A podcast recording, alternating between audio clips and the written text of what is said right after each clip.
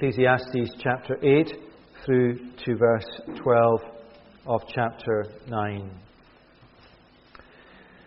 The teacher uh, writes, Who is like the wise man who knows the explanation of things? Wisdom brightens a man's face and changes its hard appearance. Obey the king's command, I say, because you took on oath before God. Do not be in a hurry to leave the king's presence. Do not stand up for a bad cause, for he will do whatever he pleases. Since a king's word is supreme, who can say to him, What are you doing? Whoever obeys his command will come to no harm, and the wise heart will know the proper time and procedure. For there is a proper time and procedure for every matter, though a man's misery weighs heavily upon him. Since no man knows the future, who can tell him what is to come?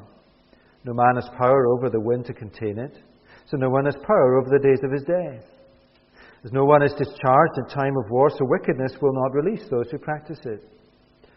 All this I saw as I applied my mind to everything done under the sun. There is a time when a man lords it over others to his own hurt. Then too I saw the wicked buried those who used to come and go from the holy place and receive praise in the city where they did this. This too is all a breath. When the sentence for a crime is not quickly carried out, the hearts of the people are filled with schemes to do wrong.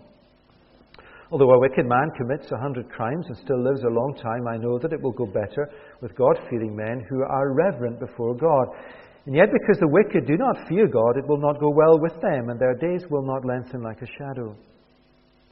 There is something else that is like a breath that occurs on earth. Righteous men who get what the wicked deserve, and wicked men who get what the righteous deserve. This, too, I say, is all a breath. So I commend the enjoyment of life, because nothing is better for a man under the sun than to eat and drink and be glad. Then joy will accompany him in his work all the days of the life God has given him under the sun. When I applied my mind to know wisdom and to observe man's labour on earth, his eyes not seeing sleep day or night, then I saw all that God has done. No one can comprehend what goes on under the sun. Despite all the efforts to search it out, man cannot discover its meaning. Even if a wise man claims he knows, he cannot really comprehend it. So I reflected on all this and concluded that the righteous and the wise and what they do are in God's hands. But no man knows whether love or hate awaits him. All share a common destiny the righteous and the wicked, the good and the bad, the clean and the unclean, those who offer sacrifices and those who do not. As it is with the good man, so with the sinner. As it is with those who take oaths, so with those who are afraid to take them. This is the evil in everything that happens under the sun. The same destiny overtakes all. The hearts of men, moreover, are full of evil, and there is madness in their hearts while they live, and afterwards they join the dead. Anyone who is among the living is hope. Even a live dog is better off than a dead lion. For the living know that they will die, but the dead know nothing. They have no further reward, and even the memory of them is forgotten. Their love, their hate, and their jealousy have long since vanished. Never again will they have a part in anything that happens under the sun. To go, eat your food with gladness, and drink your wine with a joyful heart, for it is now that God's favor, God favors what you do. Always be clothed in white, and always anoint your head with oil. Enjoy life with your wife, whom you love, all the days of this meaningless life that God has given you under the sun, all your meaningless days. For this is your Lord in life and in your toilsome labor under the sun. Whatever your hand finds to do, do it with all your might. For in the grave where you are going, there is neither working, nor planning, nor knowledge, nor wisdom. I have seen something else under the sun. Race is not to the swift, or the battle to the strong, nor does food come to the wise, or wealth to the brilliant, or favor to the learned. But time and chance happens to them all. Moreover, no man knows when his hour will come, as fish are caught in a cruel net, or birds are taken in a snare. So men are trapped by evil times that fall unexpectedly upon them. Well, that's the wisdom of the teacher. I wonder what you made of that as Robin read it. It's quite a frank passage, but it, it is written, I think, for our joy and our encouragement and our safety, um, as well as our humility. So let's, let's pray for God's help. Father, as we hear these words this evening, we come with all sorts of different things on our minds over the last few weeks. Father, we pray that you would help us to trust you as we hear your word this evening, that you would speak to each of us, and that you would lead us closer to yourself. Help us to see ourselves rightly as we look into the mirror of your word. For we ask in Jesus' name. Amen. Amen. Our enjoyment of things depends rather on our perspective as much as on the things in themselves. Um, this illustration works for me, but it might just be the sort of brain I have. See what you think. Um, think about two people the same, uh, staying in the same hotel or holiday resort. One person is a visitor on holiday. The other person is a manager, one of the managers of the hotel on her day off. Both of those people will eat the same food and sleep in similar rooms and have access to the same facilities. And yet we can imagine, can't we, that they would experience those things in very different ways. It must be very hard for the manager on her day off to shed that sense of being in charge, of being responsible for what's happening, because, well, she would think, it's my hotel. I need to make sure things are right. And so we can imagine that as she walks around, she sees that roof work that needs done. Or she's thinking that actually the colour scheme in the lobby isn't as great as she thought. These things bother her. She has to sort them out. Or maybe she observes some inefficiency. Things are running slowly in breakfast or something like that. And immediately in her mind, she starts to analyze why is it like that? She thinks about the staffing systems, the rotas, the training, that sort of thing. She feels she needs to understand why they happen like that. Because it's my hotel, I'm the manager. Whereas, on the same day in the same place, the person who's a visitor can just relax. He knows he's only passing through, and there's so much to enjoy the food, the gym, the pool. He isn't too concerned about how things work and whether they might be improved or not, because what's the point? He's checking out tomorrow, so he may as well enjoy himself while he's still there. It's not my hotel, he thinks to himself. It's not my home. I'm just a visitor. Our enjoyment of things depends on our perspective as much as it does on the things in themselves. As we come to Ecclesiastes this evening in this passage, we find that it says something similar to us about our lives. It says that our perspective, the way we see the world, and in particular the way we see ourselves, will control our enjoyment. We can either view ourselves, it says, as managers or as visitors. Either I am in charge and I need to set the agenda and understand it all and hang on to it all, or else I can learn to let go and see myself as merely passing through, as just a creature in God's hands, and learn to take what He gives for now and enjoy it. We're naturally inclined to view ourselves as managers, but that is a fantasy, says the teacher in this passage. Face facts, and we'll see that he lays them before us very bluntly. He says, We are often powerless. There is lots in life we can't make sense of. We're going to die. That's what he says. We're not managers, we are visitors. We are creatures in God's world. We are simply passing through. And it sounds quite bleak when you put it like that. But the passage eh, builds up to a very encouraging conclusion. He's not trying to put us down, he's not trying to discourage us, he's trying to help us to enjoy life. We are often powerless. There is lots in life we can't make sense of. We're going to die. Therefore, his conclusion is, throughout the chapter, trust God and enjoy what he gives you now. That is his conclusion. When we learn to see ourselves as visitors instead of managers, it sets us free to make the most of life. Because instead of trying to control the journey, which we can't do, We can learn instead to enjoy as much of the ride as we can. There's no point worrying about the things you can't affect. So you may as well enjoy what's there to be enjoyed. That, in a nutshell, is the message, I think, of this passage. But just before we get into it, it's worth pausing to consider that conclusion and why the Bible says this to us. Maybe that strikes you as an odd thing for the Bible to say. It sounds a bit self indulgent. Because the rest of the Bible, we're more used to hearing about not enjoying ourselves. We've got work to do. It's like we sang in that last song. We have the call of Jesus to take up our cross and follow him along the narrow road in life. The Apostle Paul talks about Christians as being like a hard working farmer or a single minded athlete. How do we fit that with the laid back message of Ecclesiastes? We've only got a couple of weeks left in this great book, and so that's the sort of thing we have to think about. How do we process this within the rest of Scripture? That's the sort of thing we need to try and see as we go through the passage this evening. There's an outline on the back of the service sheets, if you haven't spotted that. And we'll see that the writer starts off laying before us our limitations.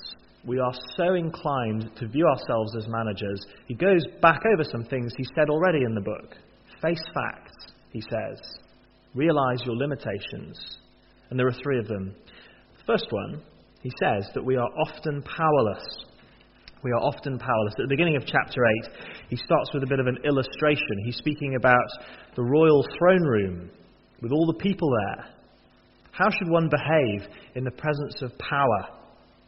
Well, he says, obey the king's commands because you took an oath before God. Don't be in a hurry to leave the king's presence, i.e., to storm out of there. Don't stand up for a bad cause, for he will do whatever he pleases. Since a king's word is supreme, who can say to him, What are you doing?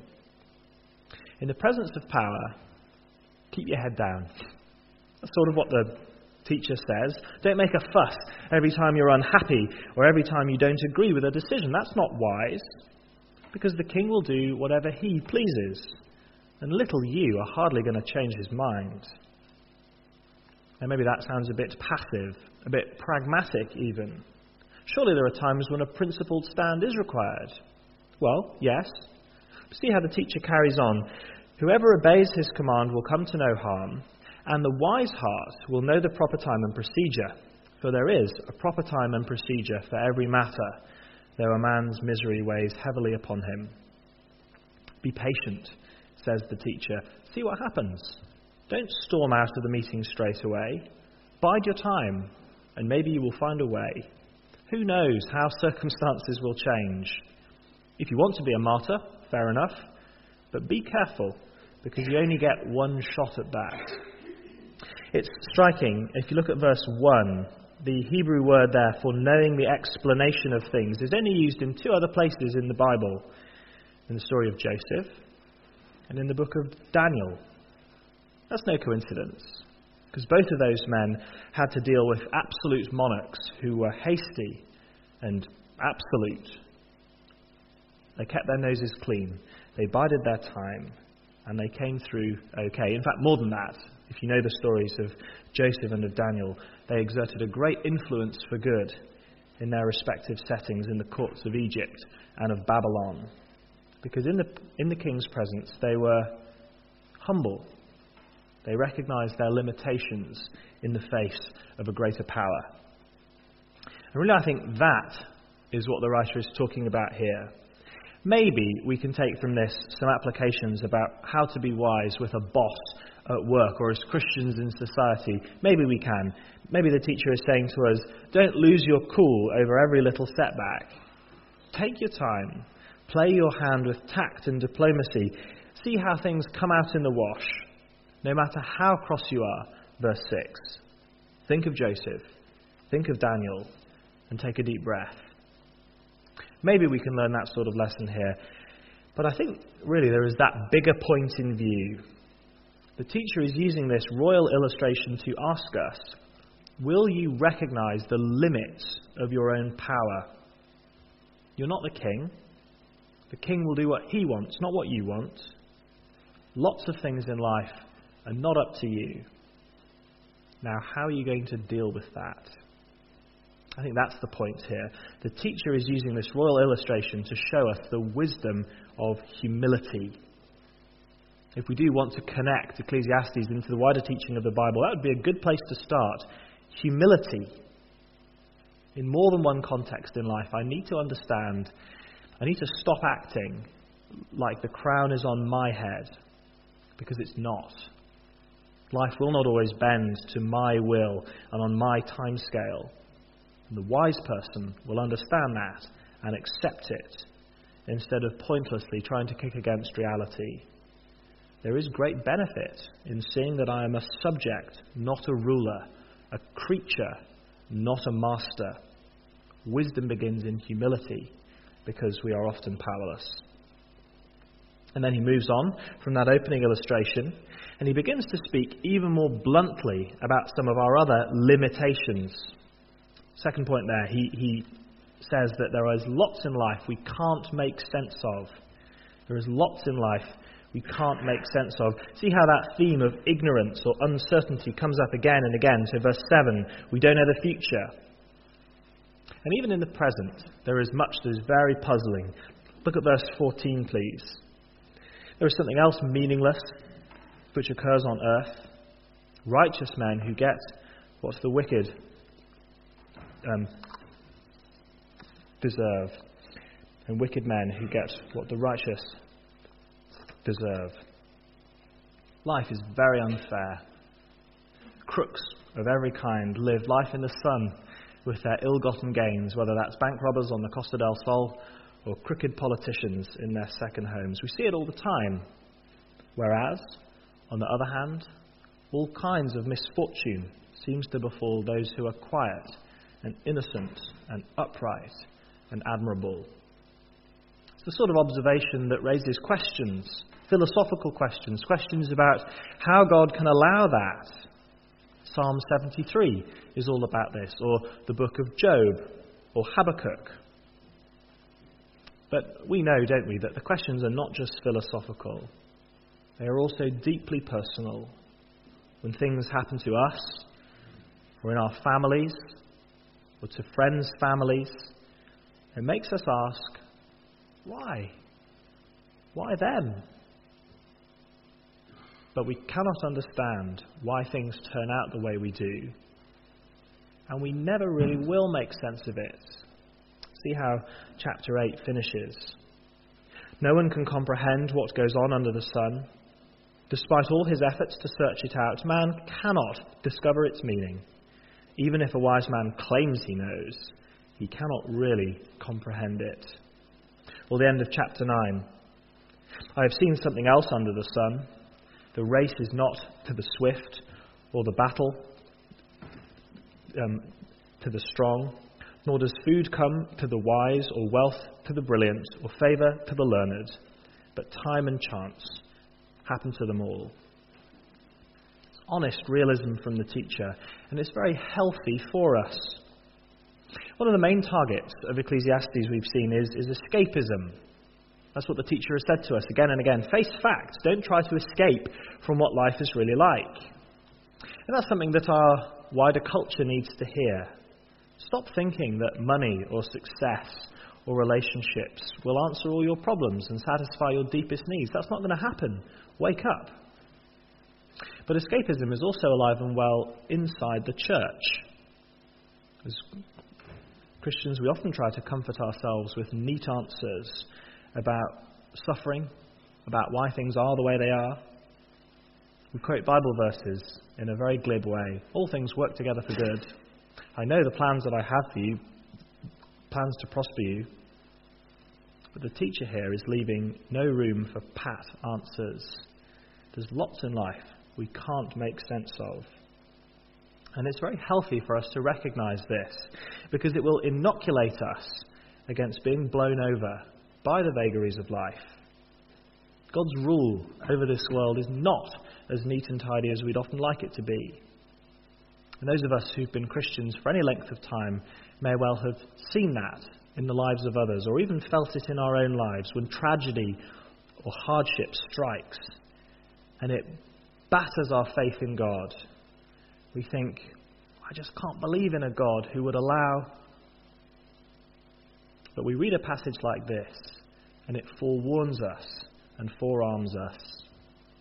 Because our loving Heavenly Father is also the inscrutable Heavenly Monarch. If the Bible is a book about God rather than us, then that, at least partly, is how this book presents Him. His thoughts, as we sang earlier on, are higher than our thoughts, mostly inaccessibly so. Fear God, says the teacher, there is lots in life we can't make sense of. And then, thirdly, among all this uncertainty, one certainty we are going to die. Again, that comes throughout the passage. So, chapter 8, verse 8 No man has power over the wind to contain it, so no one has power over the day of his death. Or over into chapter 9 This is the evil in everything that happens under the sun. The same destiny overtakes all. The heart of men moreover, is full of evil, and there is madness in their hearts while they live, and afterward they join the dead. Anyone who is among the living has hope. Even a live dog is better than a dead lion. For the living know that they will die, but the dead know nothing. They have no further reward, and even the memory of them is forgotten. Their love, their hate, their jealousy have long since vanished. Never again will they have any part in anything that happens under the sun. It's very blunt, isn't it? It's the unvarnished truth from the teacher. We are merely passing through, like the visitor in that hotel. We cannot stay forever in this life. One day we will all check out. We don't know when, but we do know it. The same fate overtakes everyone, he says. Lately, I've been thinking about this a bit more because I'm trying to write a new will for me and for Kath, and it makes you think. One day I will die, and this world will carry on without me. A few people will be a bit sad for a while, but then this world will carry on without me. And maybe that sounds morbid, but the writer isn't trying to shock or sadden us. In all of this, in all this thing, in all this that he says about our limitations, he is simply trying to blow away the fantasies of our escapism. Not to make us sad, but so that we might enjoy life. Enjoy life as it really is, instead of wishing it away. That's his conclusion in the passage. We're often powerless, there is lots we don't understand, we're going to die. Therefore, trust God and enjoy what he gives you now. The teacher speaks frankly about our limitations, but ultimately, this is a very life affirming passage. For starters, we're in God's hands, and He is good. The teacher has confidence in that. We might not see it straight away, but in the long run, His justice will be done. Have a look at verse uh, 12, please, in chapter 8. This is the teacher's confidence. Although a wicked man commits a hundred crimes and still lives a long time, I, um, yet I know that it will go better for the God fearing men who are reverent before God. Yet because the wicked do not fear God, it will not go well with them, and their days will not lengthen like a shadow. It's interesting to think what time scale is in the teacher's mind there. It's a bit like the hymn we sometimes sing I cannot tell, but this I know. There are fixed points in life, and the fact that God is judge is one of those. We don't always see how his justice plays out, but we can be sure that it will. Crime may seem to pay, but the wise person knows that that is only an appearance. You see, it's a positive thing. Once we accept that we are creatures, we begin to see that we are in God's hands. Humility and security are linked like that. A creature can entrust themselves to God. And the creature can also enjoy life. See how that, that's the flow of chapter 8. It flows saying, You don't know what's going to happen, you don't understand the ways of God, but, in verse 15, so therefore I commend the enjoyment of life. Because nothing is better for a man under the sun than to eat and drink and be glad. Then joy will accompany him in his work all the days of his life that God has given him under the sun.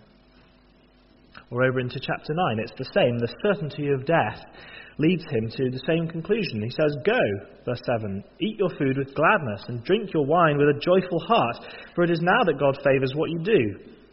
Always be clothed in white, and always anoint your head with oil. Enjoy life with your wife, whom you love, all the days of this meaningless life that God has given you under the sun, all your meaningless days. But this is your lot in life, and in your toilsome labour under the sun. Whatever your hands find to do, do it with all your might. For in the grave where you are going, there is neither working, nor planning, nor knowledge, nor wisdom. That's what he says to us this evening. You're going to die, so learn how to live. In the week ahead, slow down. Slow down and enjoy what God has given you to enjoy. There is a lot of rough in life. The teacher knows that. But there is also some smooth. Slow down. Look around. Enjoy it. After all, where else are you rushing off to? If we keep on choosing to be busy, it's not always a choice, but often it is. If we keep on choosing to be busy, then uh, life will just fly by and then it will be gone. All around us, life is happening. Don't miss it, says the teacher. Spend some time with your spouse or with a friend. Listen to that music you enjoy. Go for a walk. Look at the sky. Eat that food you like. Because soon you won't be able to do any of those things. It's a humbling message from the teacher, but it is uplifting. Instead of pointlessly trying to pretend that we are managers, trying to control every aspect of our journey through life, we can learn to relax and enjoy what is there to be enjoyed. That's the way of wisdom. Life becomes more real, more precious, when we learn to live within our limitations instead of trying to kick against them. And so the teacher says, trust God and enjoy what He gives you now. As we finish, what about that question from the start? Doesn't this all just sound a bit self indulgent? I mean, wine and oil and taking time to savour the good things in life. How does that fit with the rest of the Bible? How does that fit with the call to follow Jesus as a man of sorrows? Well, let me say three things as we close. First of all, what we have in Ecclesiastes here is a message about the, the goodness of creation. God made this world to be a wonderful place, and He gives us good things to enjoy. And I think what this passage does for us is it helps us to avoid a misplaced sense of guilt. Often that is there in human religion, a sense of guilt attached to enjoying material things. There is in human religion that tendency towards asceticism, foregoing material things. Think of um, the priests who forego marriage, or the monks and nuns with their self um, uh, harshness on the body. We sometimes picture holiness that way, as though purity was somehow linked with bareness. But the doctrine of creation in the Bible pulls us well away from that. God's good gifts are there to be enjoyed, yes, within the limits of His will and of self control, but nonetheless, to be enjoyed with gratitude. And don't let anyone tell you otherwise, says Paul in 1 Timothy 4. Those who forbid marriage and would ask you to abstain from certain foods, that's not Christian, says Paul. It's funny, the same Apostle Paul who was so driven, so self controlled, also knew how to enjoy the gifts that God gives. He often had to go without, and he did end up a martyr. But the lesson that he has for us, in line with this passage, is that he wasn't po faced about it. He was a happy creature, as was Jesus, according to his human nature anyway. He wasn't afraid, was he, of going to a party. And when he turned water into wine, he wasn't stingy. It was top stuff. And so we see that Ecclesiastes here fits with what the rest of the Bible says. It's affirming this big Bible idea about the goodness of creation. And then, secondly, it also fits because it's a message about the shortness of life. Our lives will soon be over, and so treasure what there is now, but also look beyond it. That is the perspective in this passage. The teacher knows that God is there to judge the living and the dead. And so enjoy what you have. It's better than not enjoying it. But don't just live your life for now. Don't be a fool, says the teacher. There will be a judgment. The wise person knows that creation is good, but that life is short, and that ultimately the Lord is to be trusted. That's the third and final way this passage fits right into Scripture. Because the bottom line of the Bible, the bottom line message to every book and to every one of us is simply this trust the Lord. Trust Him. Recognize that you are a creature and accept that you are in His hands. Stop trying to run against that. Stop trying to be a master on your own. You are a creature in God's world. And you can either come to terms with that or you can rebel against it. Make a wise decision, says the teacher, and learn to live with all your limitations. We are often powerless. There is lots in life we can't make sense of. We are going to die. Therefore, trust God and enjoy what He gives now.